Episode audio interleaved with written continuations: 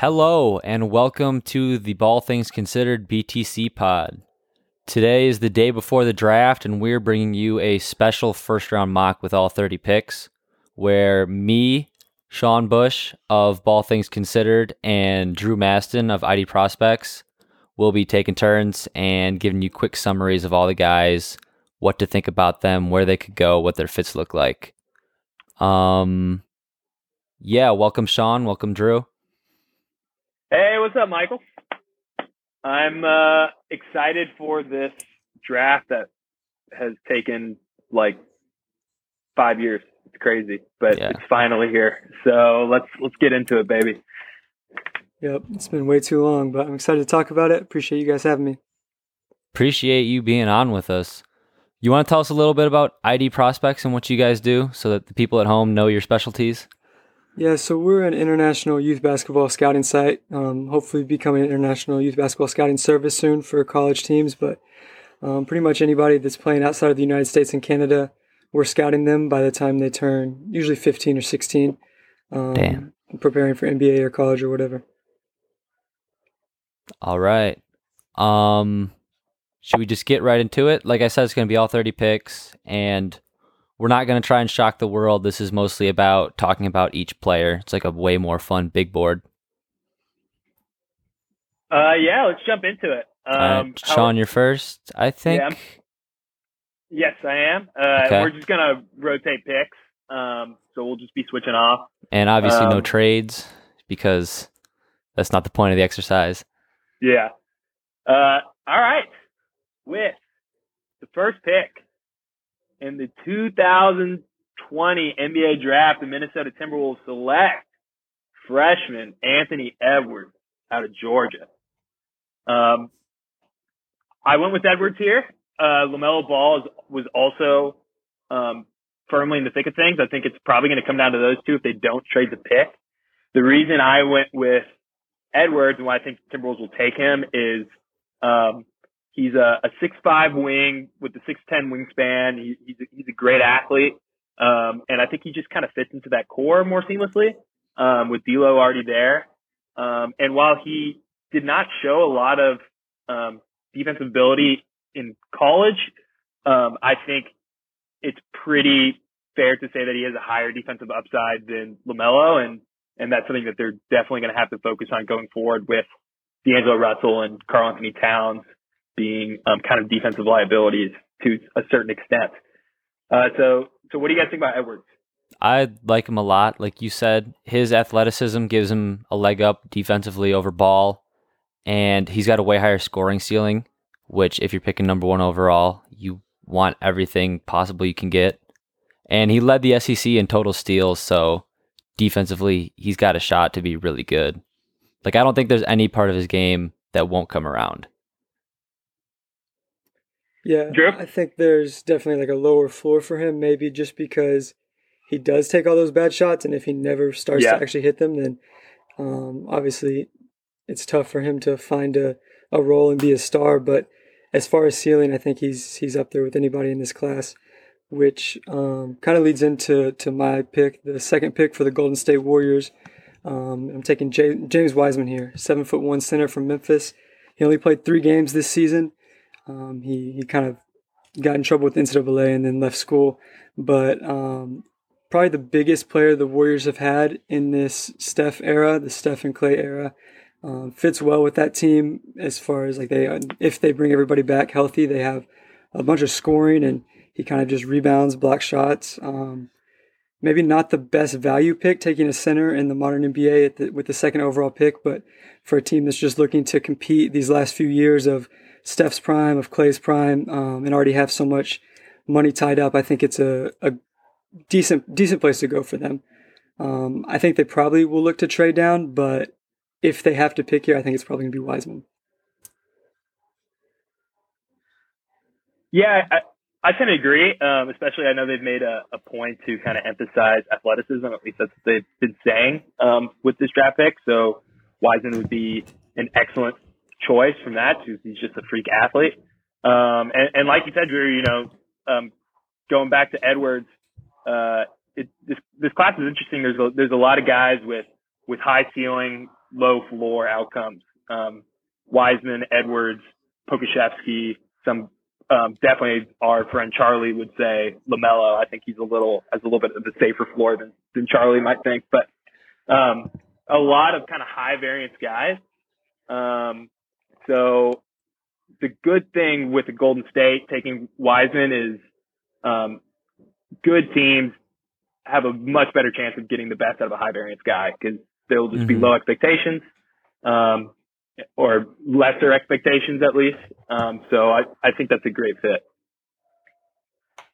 Yeah, I agree. And the inverse too, like you said, this class has a lot of low floor, high ceiling. It's got a lot of high floor, lower ceiling type of players. So there's a lot of play yeah. right away guys.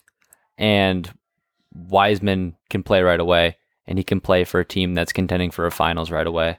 So that pick has been really unwavering in mocks since Golden State jumped up, and they've worked out everybody. They're really doing their research, but he makes the most sense by a lot, I think.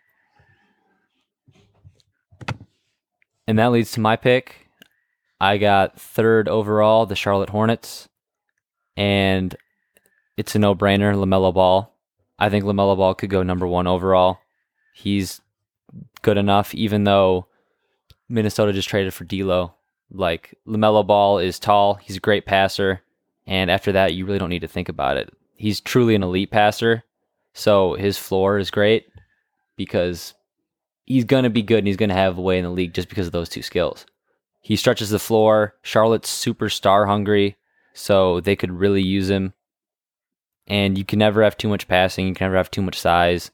You can never have too much shooting. So there's questions about his jump shot but he doesn't really need it. He won't be Ben Simmons, even if it doesn't come around.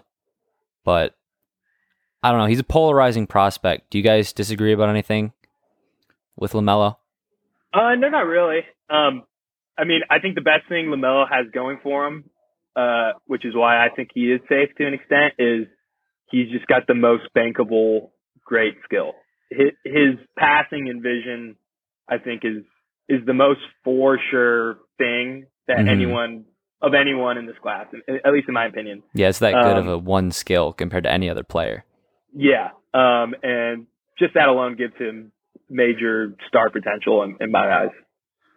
Yeah, I have some worries about the fact that he hasn't really played a full season in any like at any level in about 3 mm-hmm. years since he was like 16. But um, like you said, that that playmaking at his size is it's hard to pass up, and I think it's actually a good fit next to Rozier, who's a little bit better off the ball, even though he's more of a point guard a lot of times. I think he he's a really good catch and shooter, and I think it's a really good fit there. And, and Charlotte would be thrilled to have him drop to three. I think. Hmm. All right. Uh, with four, the Chicago Bulls are on the clock, and I'm going to give them uh, Deni Avdija um, a 19 year old six nine forward um, from Maccabi Tel Aviv. Uh, might, I might transition this one over to Drew uh, in a second here because I'm, I'm, sure you'll have some better insight than me. But I do really like Deni. Um, I think he's one of the top competitors in the class. Um, I think he's a great athlete and playmaker. Um, I do think a lot of people are going to be surprised when he comes over because I do still think that that kind of soft Euro label um, still exists um, in the the minds of some NBA fans, and um, I just don't think that's Deni at all. Um, I could see Chicago maybe going for a Haliburton here, or um, or maybe taking like an upside pick with like Okoro, but um, I just like the combination of Deni's skill set and him being able to do a lot of things, um, kind of transitioning in as like a, a more safer pick for Chicago. Yeah, yet another team that is kind of floating a bunch of guys out there to try to get trade offers, but I do think they go with Deni if they keep if they keep the pick. Um, yeah, he's he plays hard. He's a he's a secondary playmaker probably, but at his size that's really valuable. And his shot has not looked great from the free throw line, but I think he's gonna be able to shoot threes at the NBA level. His shot looks fine. Um, obviously the free throws are concerning, but I like him as a shooter and, and kind of everything he brings on offense. And I think he's a pretty underrated defender the way that he defended at the FIBA level, especially at U20 last year, is kind of a four and five, and kind of all, all, his whole career as a youth player was really impressive. And and he can kind of be almost a secondary rim protector, especially as he's gotten stronger.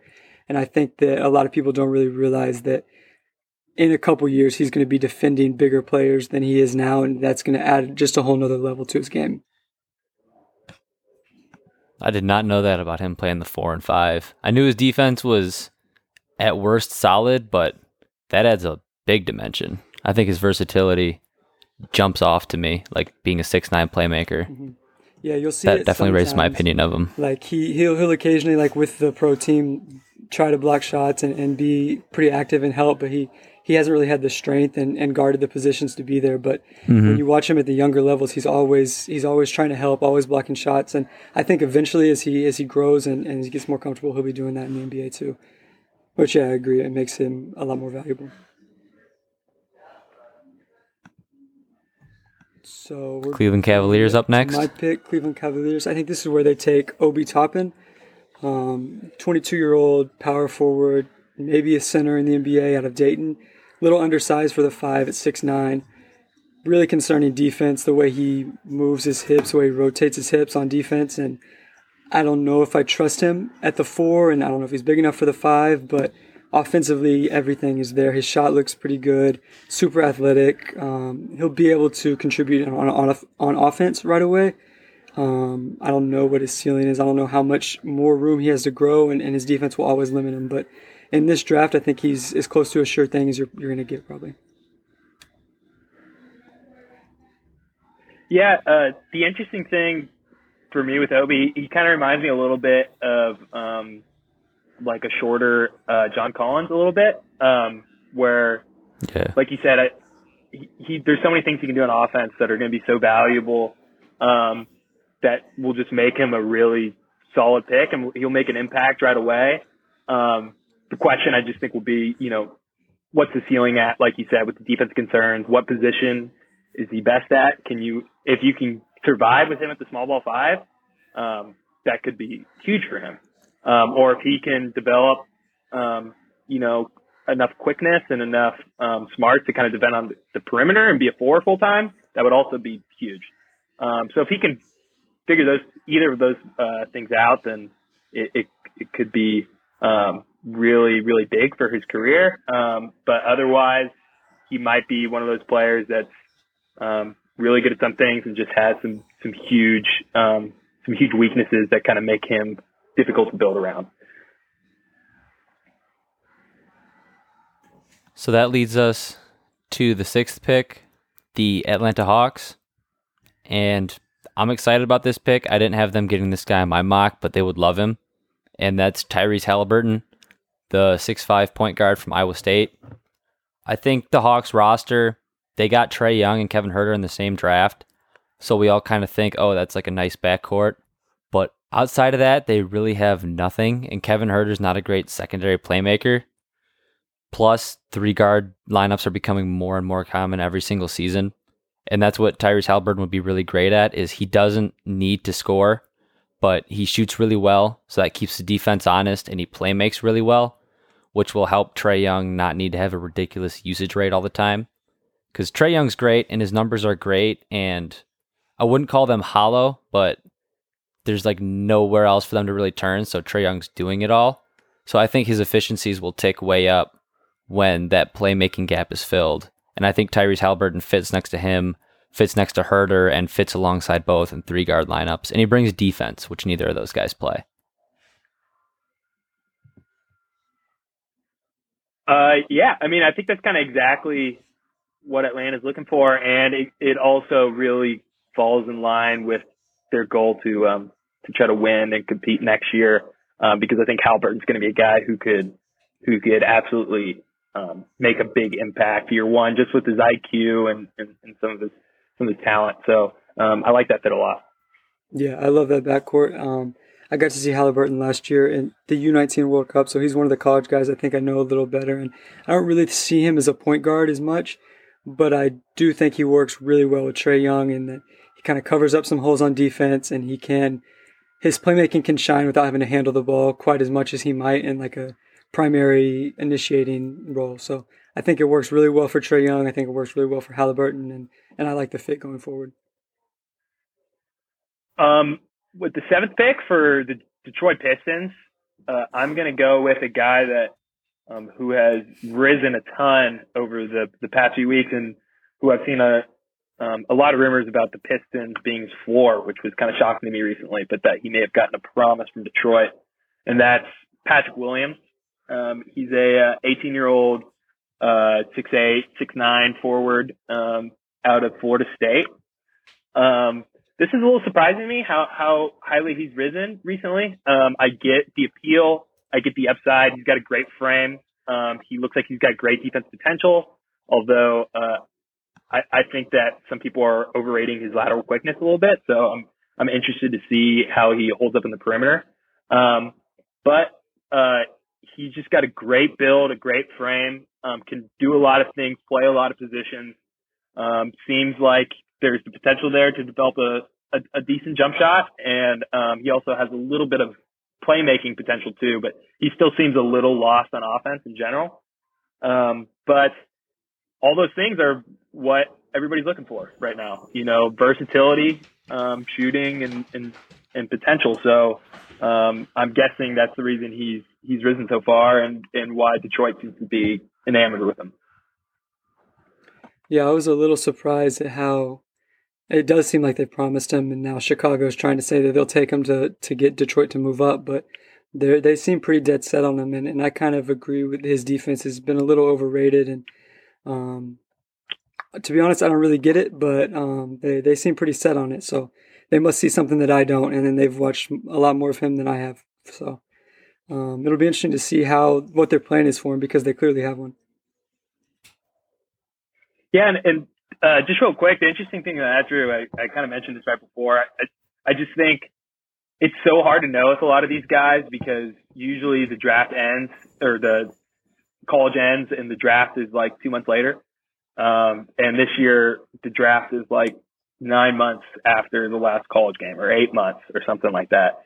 Um, so a lot of these guys could be completely different players. They could be bigger, they could be faster, they could have added things. Um, we just don't know. So maybe um, maybe Patrick Williams has, has added a few things um, to his game and workouts that we just haven't been able to um, see or know um, on kind of the outside looking in.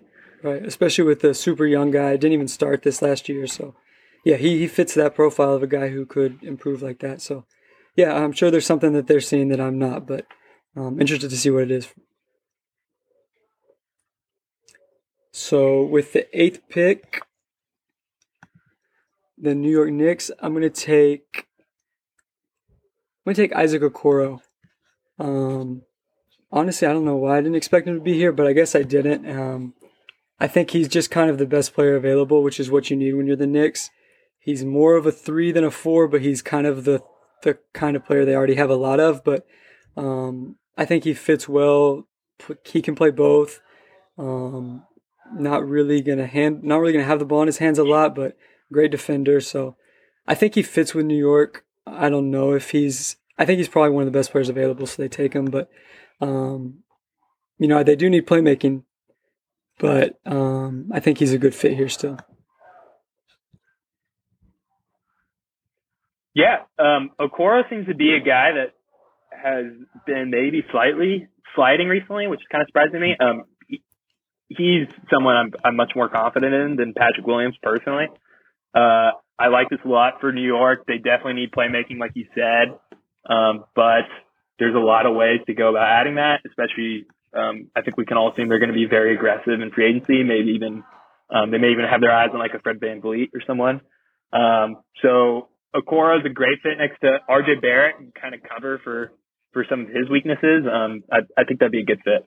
Yeah, with, with 27 later in the draft too, I guess it makes more sense with how many point guards are going to probably fall to that range that they would go without a point, um, not not go with a point guard here, but um, a lot of different ways they can go, and I think it's going to really shape the next few picks which way they decide to go. All right, yeah, that brings us to the ninth pick, the Washington Wizards, and to me, this pick is a no-brainer. I think one of the best values we've had so far, and that's going to be Onyeka Okongwu from USC. 6'9, 245 pound freshman. He's like a combo power forward slash center because of how light he is on his feet. And there are some other players that I really like for the Wizards, but Okongwu's like top three or four on my board, and just defensively, he could truly be a menace. We saw Bam Adebayo vault out of relative unknownness to being the best defender on the planet.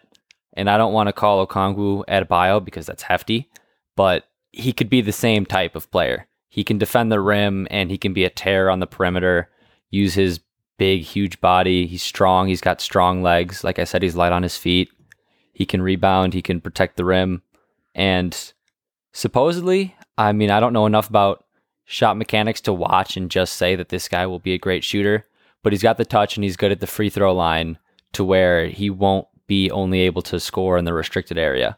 And he seems intelligent.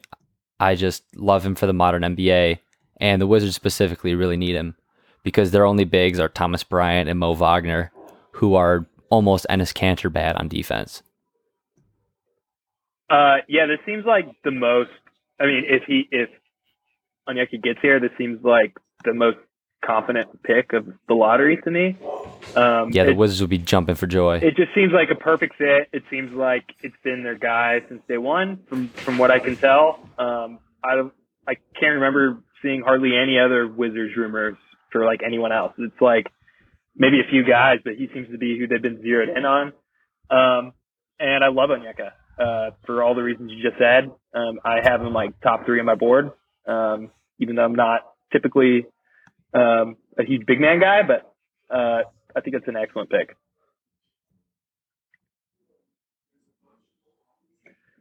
And I think that brings it back to me, actually. Yes. Uh, so with the tenth pick um, for the Phoenix Suns, this is another. I'm going with another name who have who has kind of been a late riser and who I've seen rumored to the Suns a lot recently, um, and that's Aaron Nesmith. Um, similar to the Detroit pick with, with Patrick Williams, I think this is a little high for Nesmith, but I totally see the appeal from, from Phoenix and why they might be enamored with them. You just, you just got Chris Paul. Um, and you have a pretty good young core already. Here's a guy kind of similar to their Cameron Johnson pick who can just come in and make shots right away and, and you really don't have to worry about, um, screwing up this pick. Um, so I think they may be just trying to build off that momentum. Uh, Nesmith, by the way, is six six wing. He went to Vanderbilt. Um, he's 20 years old, and he's kind of he's he's definitely most well known as a prospect for he made over 50% of his three point attempts last season before he got injured, um, which is absolutely insane, um, regardless of the competition level. So I'm going to go there. I saw, I saw a rumor earlier that his floor is now 12. That some team had gave him a promise and wow. which yeah was surprising me. That could be wrong or misinformation, uh, but just doing the math and looking at previous rumors, I kind of thought if he got a promise within the top twelve, it's probably Phoenix at ten. Yeah, and people saw Tyler Herro and what he did this year, and I think that is kind of impacting him as a similar type of player. It's just, oh wow, like shooting and touch, that's going to be useful right away. Mm-hmm. Do you think Nesmith? I mean, either of you.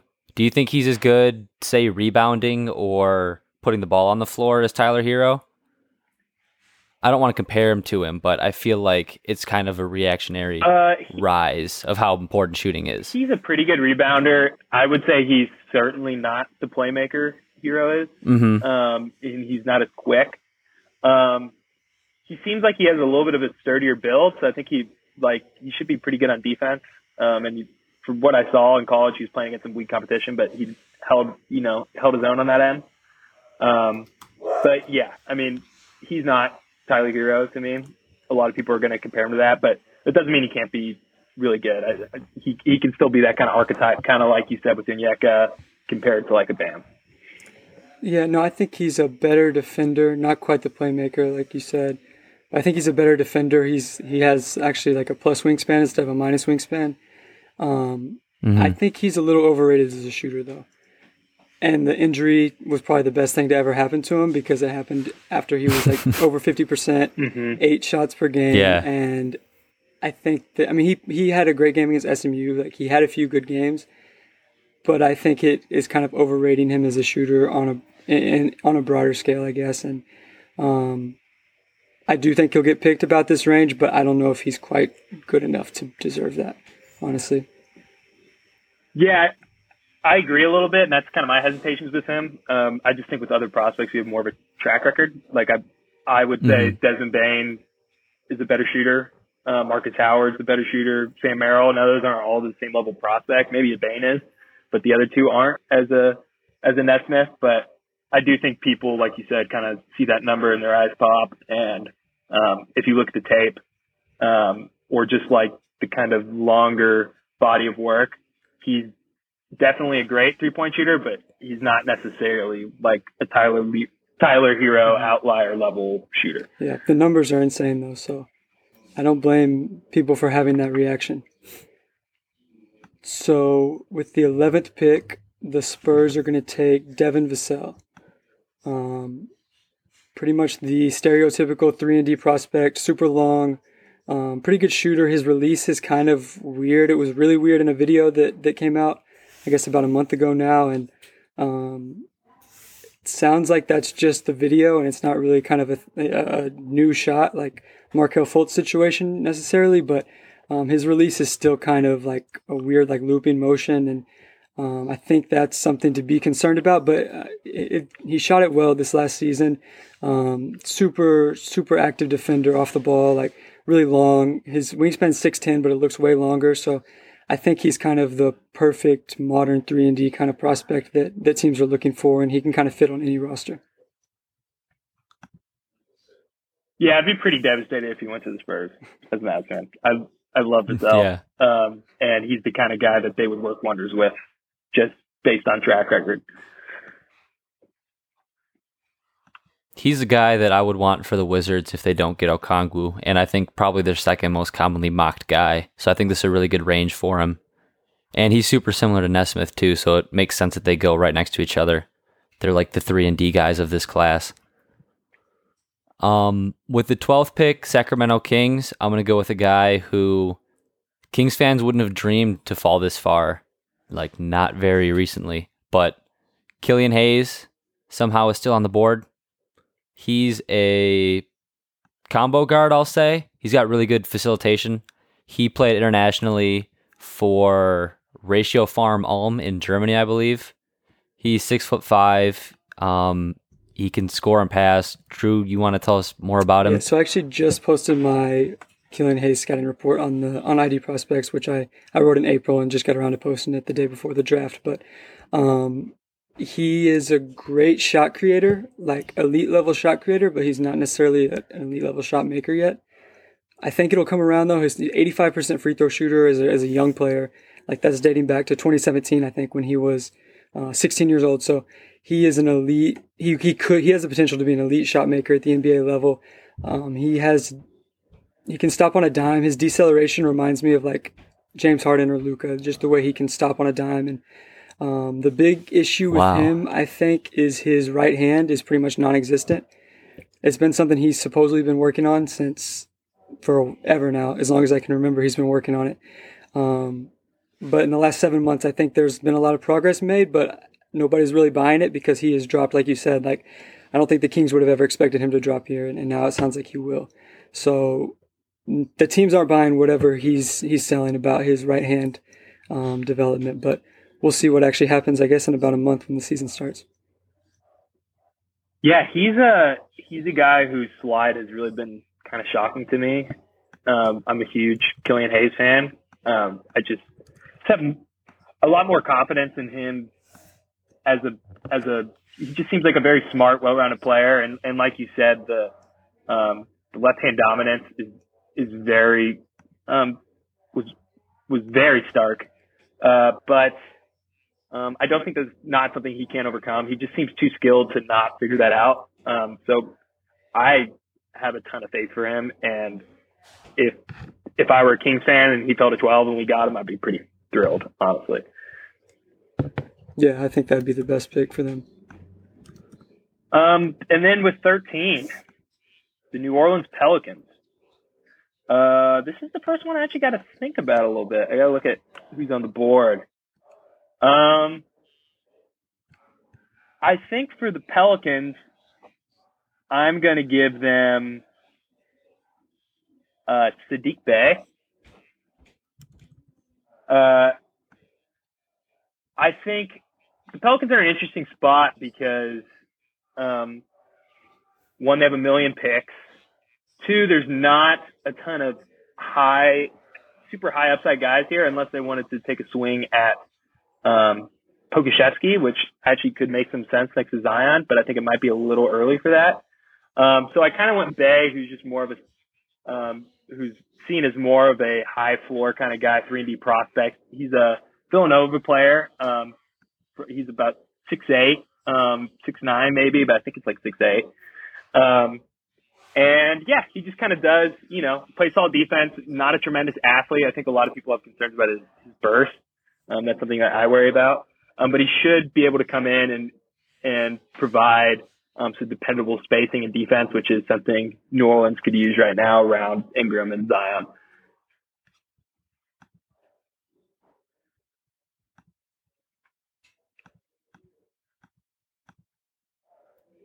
Yeah, I got no beefs with that pick.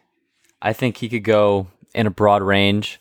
Like you said, there are questions, but there are things that he does really well. Like he's as good a playmaking wing as you can find in this draft outside of Deni, who is gone by 10 picks. And the Pelicans are in a weird spot because they just traded for Eric Bledsoe. And if Eric Bledsoe and Lonzo Ball is your starting back court, that's just super weird. Mm-hmm. So they could be primed to make another move. It's hard to project them right now.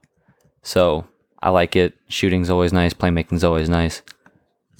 Yeah, no, it's uh, another one of those guys, and there's a lot of them that can kind of fit on any team. And when you're kind of building around a bunch of young guys, you you don't know exactly who everybody will turn into. I guess um, that's a good pick. I think a solid like high floor guy for them.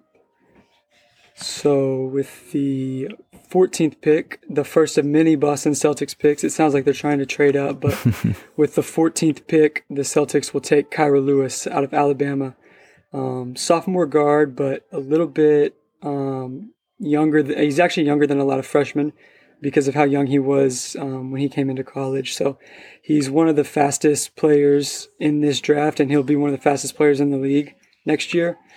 Um, you know, he's I think a more impressive shooter and kind of pick and roll player. Just he's more of a point guard, I think, than people really mm-hmm. expected after his freshman season. And um, he improved a lot, but I think there's just a lot to him that kind of the speed the speed is what draws you to him, but I think there's a lot more to his game, and, and I think that teams are kind of starting to notice that um, and realize how young he is and how much room he has to grow. Um, he still has a lot of, he's still pretty light. He can put on a lot of muscle, I think. So, um, you know, I think six three with a pretty good wingspan. I think he's um, big enough that he can play with Kemba maybe, but um, as a backup guard to kind of fill that role as, as Kemba gets older, I think he's a good fit for them. Yeah, I, I really like um, uh, Kira to Boston. Uh, I really like Kira. Um, I I just think uh, my base concerns would be, you know, the frame, like you mentioned. Um, how's he get? How much weight does he put on? How does that affect his speed? Um, but I don't have too much concerns about that because because of that six three size, I think he should be able to put on weight. Um, and I love him at Boston because he's the kind of guy where um, I think would really benefit from going to a team where he's not necessarily given the reins right away. Um, I think it might take a little bit more time for him to develop um, some more of his point guard skills, even though I do agree with you. I think that they are um, underrated in general. Um, and it would allow him to just kind of unleash himself as, as a scoring weapon and to kind of play a little bit free and loose with that Boston team as you know the fifth or sixth option um, as his rookie year. So I, I think that's a great fit, and it gives you a dynamic tandem, just speed wise, between him and Kemba. All right, I'm and good. that puts me on the 15th pick of the Orlando Magic. And now that we're out of the lottery, I think we should go a little bit faster because we don't want this to run forever, turn into watching the Titanic on a podcast or anything like that. Uh, with the 15th pick, I'm going to give the Orlando Magic Tyrese Maxey. He's a little bit undersized. He can play either guard position. He's a freshman out of Kentucky. And I say undersized even though he's six foot three. but yeah, he can score really well. He'll be instant offense, and Evan Fournier is about to expire, and he tries really hard and gives a lot of intensity on defense. So while he'll never be able to guard forwards, he'll still be a good defender. And he's a solid playmaker, but not a lead guard, so he fits pretty perfectly next to Markelle Fultz. And the Magic need offense, so I think he'll bring that.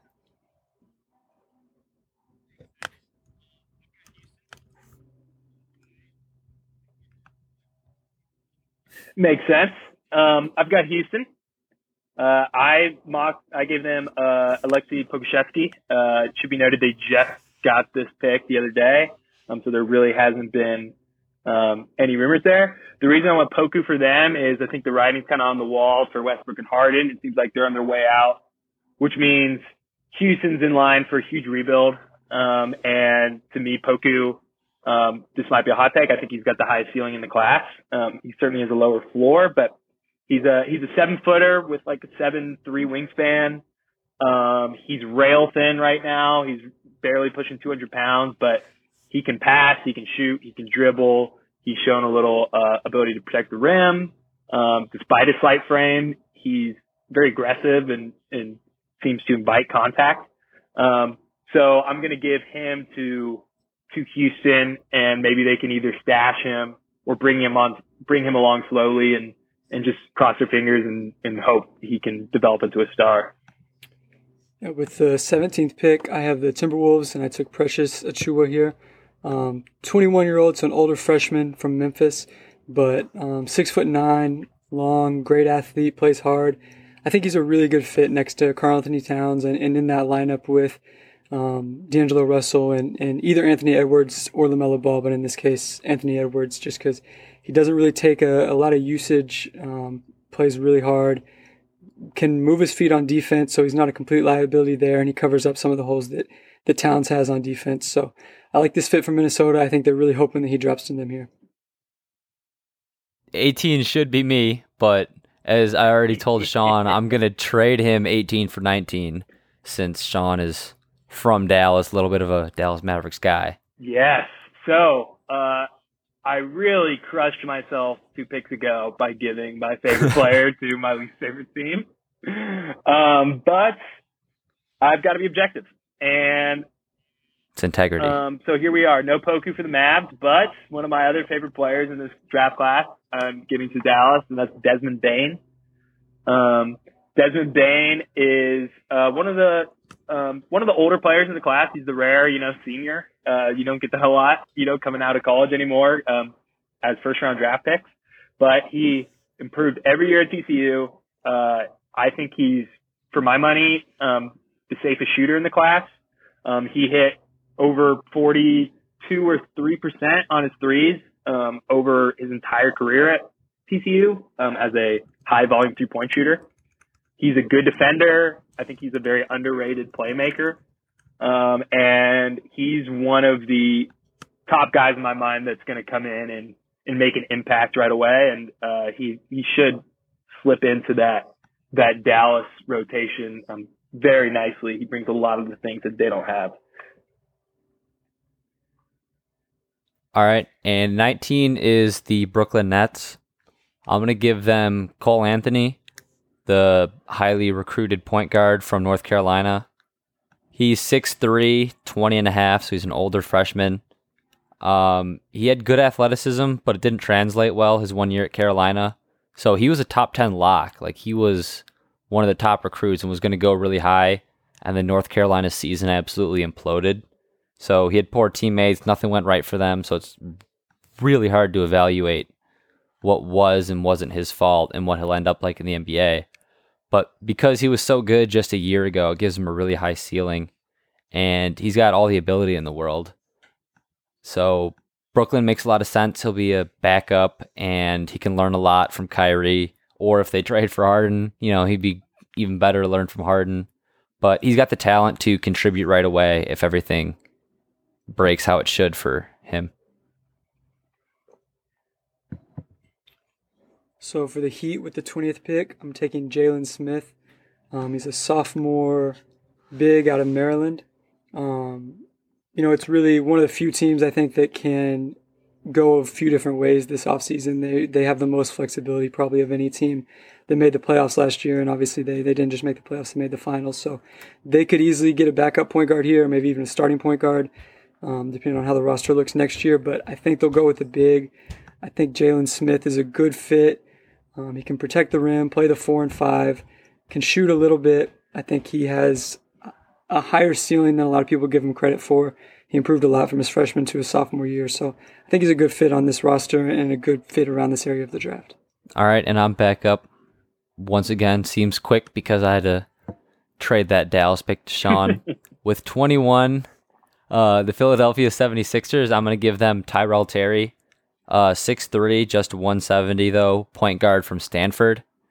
He is a freshman. He might be one of the best shooters in the entire draft. It's just so pure. He's really, really smart and just processes the game at a top level. He can facilitate some, but he might not ever become a lead guard. But Philly just needs shooting really, really bad. And it's worth noting that Philly also has the 34th and 36th overall pick in the draft.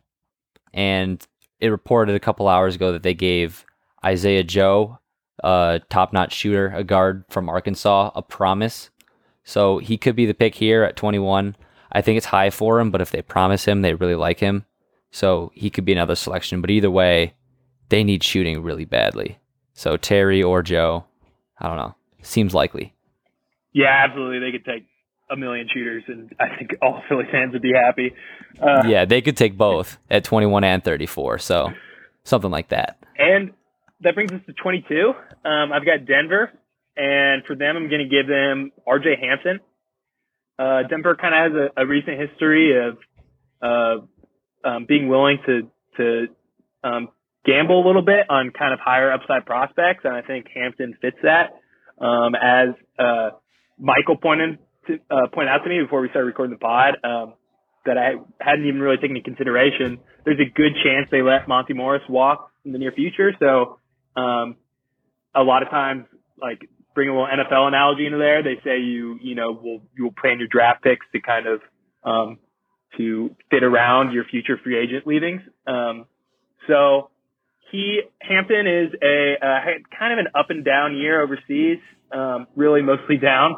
Uh, but he went into a pretty tough situation. Um, he wasn't playing on the most competitive competitive team, and uh, he didn't shoot very well. But he supposedly supposedly has been working um, diligently with with Penny Hardaway and Mike Miller, two two former um, NBA stars, on that jump shot. And from what I understand, a lot of teams seem um, pretty encouraged by by the work he's shown so far.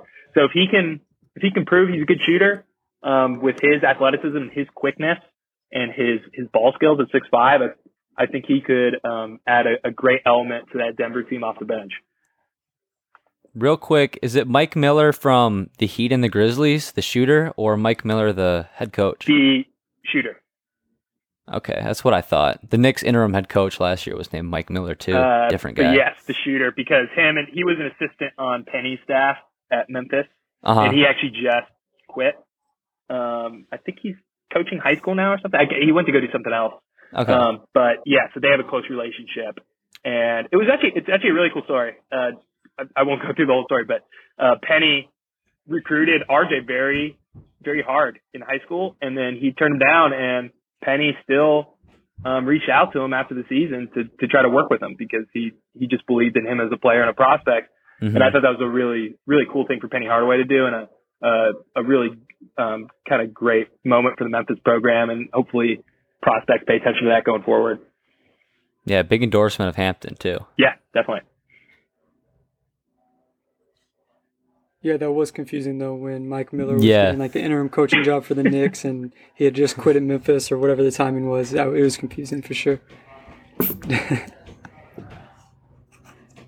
so with the 23rd pick, the Jazz are going to take Jaden McDaniels. I think for the Jazz, Poku is kind of their first option here, but they're not really expecting McDaniels to drop to them, which kind of surprises me. Um, because I expected him to be a late first round guy, but I think they'll be happy with, to have him at 23. He's a six nine wing that really, you know, super athletic, super fluid mover. He's got a good looking jump shot. He had probably the worst, maybe besides Cole Anthony, the worst case scenario scenario in his in his only season at Washington. But um, there's still a lot of potential there. He was a highly rated recruit coming out of high school for a reason, and I think that the Jazz think that they can develop him into the player that a lot of people expected him to be coming out of high school, and um, I think they're really high on him for that reason. And so they're kind of seems like they're looking for a project, and Pokusevski is their first option, maybe, but I think McDaniels would be a good option for them as well, and one they're excited about. So that brings up the New Orleans Pelicans at 24, and they had the 13th selection, and we gave them Sadiq Bey. So with pick, um, this pick, I'm gonna go with Theo Maledon, point guard from France. He's six five, and he's probably a year away. Like some people were surprised that he declared for this draft. So I think that's fine with the Pelicans having Eric Bledsoe and Lonzo Ball in the backcourt ahead of him. And by trading Jrue Holiday, it's clear they don't want to compete right now. So I think that pick makes a lot of sense for them, makes sense for the future of their backcourt, makes sense for their timeline. And he's a really smart player, so it could definitely all come around. And yeah, he's got good size. He can play the pick and roll really well for somebody his age. And more than athleticism dependent. He's just smart, slippery type of guy. So I don't know. I think it's a great fit. I think it's what they need. Yeah, just a quick note on him though. I think he's being underrated a lot because he had a shoulder injury last year that hopefully isn't a chronic thing. He's had a couple shoulder injuries, and I think he would have shot a lot better without it. And I think that's a great and, pick wherever he um, goes. I mean, you can you can confirm or deny this, Drew, because you know more than me. But from everything I've heard about him, he is um, just like one of those absolute workhorse kind of guys. Super smart, head straight in the shoulders, and um, really just kind of outworks everybody. Um, at least that's what I've heard. Yeah, I mean he's been able to play EuroLeague since he was 17. I think it stunted his development a little bit um, because he didn't get to be like do anything creative, and he never developed that. But um, as far as like being able to transition to the NBA, I think he's about as ready as anybody that's just okay. Uh, I've got the next pick. Um, I believe it's what 25. Yes. Um, and that's mm-hmm. Oklahoma City. And for them, I gave I decided to give them Josh Green. Um, he's a, a six six wing from from Arizona, um, a 19 year old, um, another one and done guy. Uh, I like Green a lot. I think he's I think he's slightly underrated. Um, he's an excellent athlete. He's got a, a long plus wingspan. Um, I think he has, um, and he has great core strength. So I, I just love his potential as a defender. Um, and I think he showed enough with his shot last year, his one year in Arizona, for me to feel comfortable with that. So I, I think he's a really solid standard three and D kind of prospect. Um, and with OKC, uh, I mean, it, it's it's hard to say what they need because they're just they just made that trade and they've got it's just a weird roster. So to me, he's just a, he's one of the best players on the board, um, and it's a safe pick. So that's who I gave to him.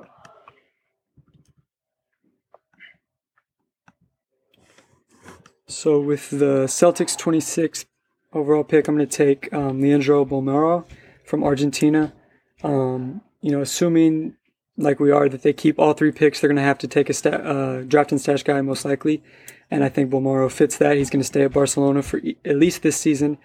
Um, Argentinian, kind of a point guard, but plays a lot of forward. Um, six seven, long and lanky. He's 2000 born, so he's tw- uh, just turned 20 recently, I guess. Um, hasn't had the best start to his season in Barcelona like I expected him to with um, Šarūnas Jasikevičius. I might have said that wrong, but um, coaching him this year, he's been able to transform point guards into like elite EuroLeague players. And Bolmaro is probably the highest potential guy he's gotten to work with. So I was really excited about the two of them working together. It hasn't quite lived up to what I expected so far, but I still expect that to be something that really benefits Bolmaro in the long run and um, the right situation that you want a guy to be in for a stash candidate for sure. Um, so really high on him, super long, great passer. A little bit like Joe Ingles, where he doesn't really bring the ball up the floor necessarily, but he can terminate the offense really well and pick and roll. Those some great passes all around the court. Um, his shot needs a lot of work. His body needs he needs to put some muscle on, but um, super high potential guy that that you don't have to worry about while he's overseas. All right, and that leads us to the 27th pick, the New York Knicks. We gave them Isaac Okoro earlier, the best perimeter defender in the class. So I'm going to go all offense here with some position they already need is point guard and scoring, and that's Devon Dotson from Kansas. He led Kansas to the number one ranking like right before COVID hit and canceled the season. He's a fearless, aggressive scorer who can get to the rim, even though he's a little bit undersized at 6'2, 185. He's got good upside. He could become a starter. He's pesky on the ball. He has great instincts. He could be the floor general type, but we just don't know yet. But yeah, I think it's great upside for the Knicks. They really need scoring and scoring from the point guard position because who knows with Dennis Smith Jr. and Frank Ntilikina what they'll be. So deep point guard class, they get one here. Okay, my that brings me to my last pick. Um, and I actually have Oklahoma City again. I just gave them Josh Green. And here at 28, I'm going to give them Xavier Tillman. Um, he's a 20 year old 6'9 center out of Michigan State. The questions with him um, kind of stem from the fact, uh, you know, his size. Will he be able to continue to play center at an effective level in the NBA? If not, that really lowers his value.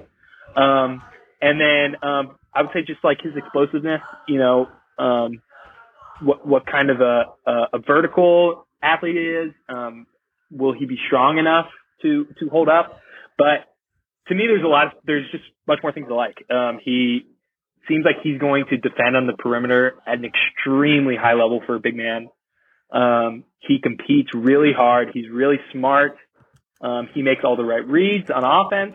And the reason I have a little hope for him is he was playing in the Big Ten last year and he was going up against a lot of big centers. And I thought he did an excellent job of holding his own. Um, and I know it's silly to, to, you know, compare Big Ten centers to NBA centers, but, um, with the way basketball's going, centers in the NBA have gotten so much smaller, and and the Big Ten has always has like six, seven to you know mammoths in there. So I, I'm feeling pretty pretty confident about him holding up the five.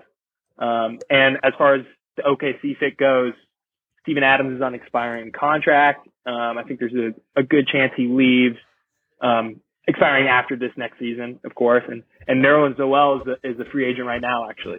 Um, so there's a chance that he also leaves to, to go to a win now, maybe he gets a mid-level exception or something like that. Um, so it makes sense to, to replace those guys. And, um, I think he could, seems like a great culture guy that could kind of help jumpstart a rebuild. So with my last pick, the 29th pick, I'm going to Toronto. I have Zeke Nnaji, freshman out of Arizona. Um, great body, super long, seven two wingspan, six ten without shoes, so he can he can really play the four or the five.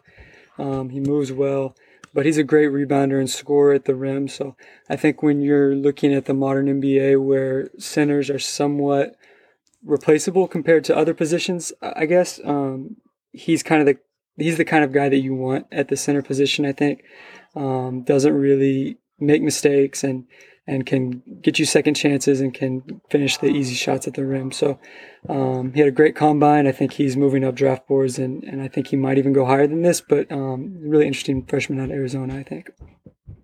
And that brings us to my and the final pick of the draft. The Celtics once again. So we gave them Bolmaro and Kira Lewis already, I believe. I'm going to give them Grant Riller, professional scorer, maybe the best scorer in the draft. I think he's six foot three. He went to Charleston, and over four years, he shot something like 69% from the field.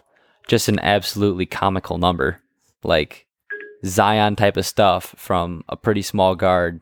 He can do absolutely everything. Like he's so good at scoring that it doesn't really matter the competition level.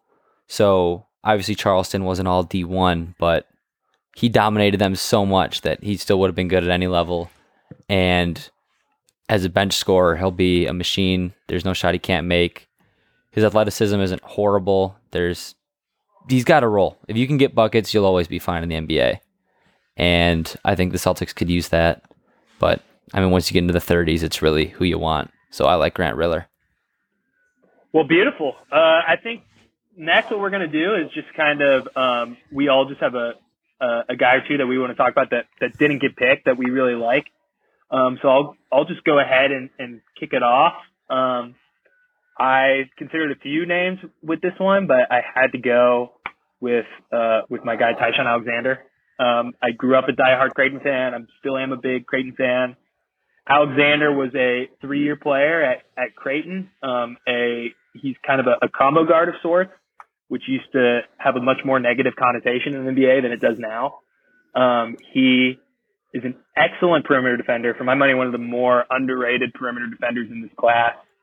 Um, he is uh, like six five, I believe. Um, he's got a, a great, reliable jump shot. Um, I would I would say his his biggest downfall as a prospect is uh, he doesn't have really great point guard skills for a guy that you would prefer to play point guard at his size. Um, but he should be able to to come in. He, he can play make just enough. He can attack closeouts. He can hit great shots, and, and he can really defend. Um, so I, I think he makes a lot of sense in like an Avery Bradley or Patrick Beverley type role. Maybe maybe not quite the defenders those kind of guys, but um, can you know just play off ball next to a a, a primary ball handler and and space the floor and defend at a super high level. All right, I'll go next. I like Ty-Shon Alexander a lot too. I expect him to hopefully get picked in the first round. 20 through 60 is crazy in this draft, so you never know. But Yeah. because I like him so much, I'll say that. Um, my guy, I'll go with Paul Reed from DePaul. He reminds me of Paul Millsap defensively. Offensively, he can't play make like that, but he can dribble the ball in transition. His scoring's mostly at the rim right now. But he's a smart guy and he was lowly recruited, so he barely played his freshman year and then was the most improved player of the conference and like all conference defense and everything like that. He had a ridiculous five steals plus blocks last year, and he could just end up being a game wrecker. He could play power forward, he can protect the rim, so he's good for modern type of defense. And I don't know what his offense is going to bring. It doesn't seem hopeless, but when you're that good at defense and you don't kill the offense, I feel like you're going to have a spot in the league for a while. Yeah, so my first guy for the second round guys, and I think he might even move up to the first round, it sounds like, is Yam Madar from Hapoel Tel Aviv in Israel. He really wasn't too well known until last summer when he and Deni Avdija played on that um, U20 team that that won the European Championships, and um, people kind of started to realize that he was and he was a prospect too. And um, watching his games this most recent season, you know, he's really good shooter, um, great passer. He plays with he's a I mean with the ball there's not many guys I think in this draft that have the potential to create like he can. He's really shifty, um, pretty quick. And uh, I think that kind of shows on defense more, where he's just super energetic on the ball. He likes to guard guys full court, and, and he gives pros a hard time um, getting the ball up the court, honestly, sometimes. So I think that there's a lot of two way potential for a guy like him. And um, another guy where he gives teams a little flexibility because he's a stash guy. And I think teams kind of value that. Maybe the Knicks at 27 or somebody um, like New Orleans at 24, maybe, um, or 39, I think would be interested in him. All right, is that everybody? All right. I right. think so. Um, I want to thank everybody for tuning in. I think this was pretty well executed. We got it done and hopefully under this hour. Uh, yeah. This hopefully touched a lot about a lot of prospects. I mean, I learned things today. So, draft is tomorrow night. Tune in. It's going to be so much fun. One of the most chaotic drafts ever. Uh, any final words? Uh, God, I just hope the Mavs get. I hope the Wizards. Get, like I'd be happy Yeah. with so many guys, but I just my heart. I hope the Wizards get wants. Okongwu. Yeah. I mean, I think tomorrow's night's going to be fun for them. Mhm. That's all I'm going to say. Yeah, it should be really fun, and it should be uh, not to not to dismiss the, the exercise we just did. Um, there should be a lot of trades, which should be Mhm. fun. yeah, so that's everything. Check out Drew's website, id-prospects.com. They do incredible work, and I mean, players are going to come from international locations more and more and more. So you're going to want to read about them. Thank you all so much for listening. This has been the BTC Pod.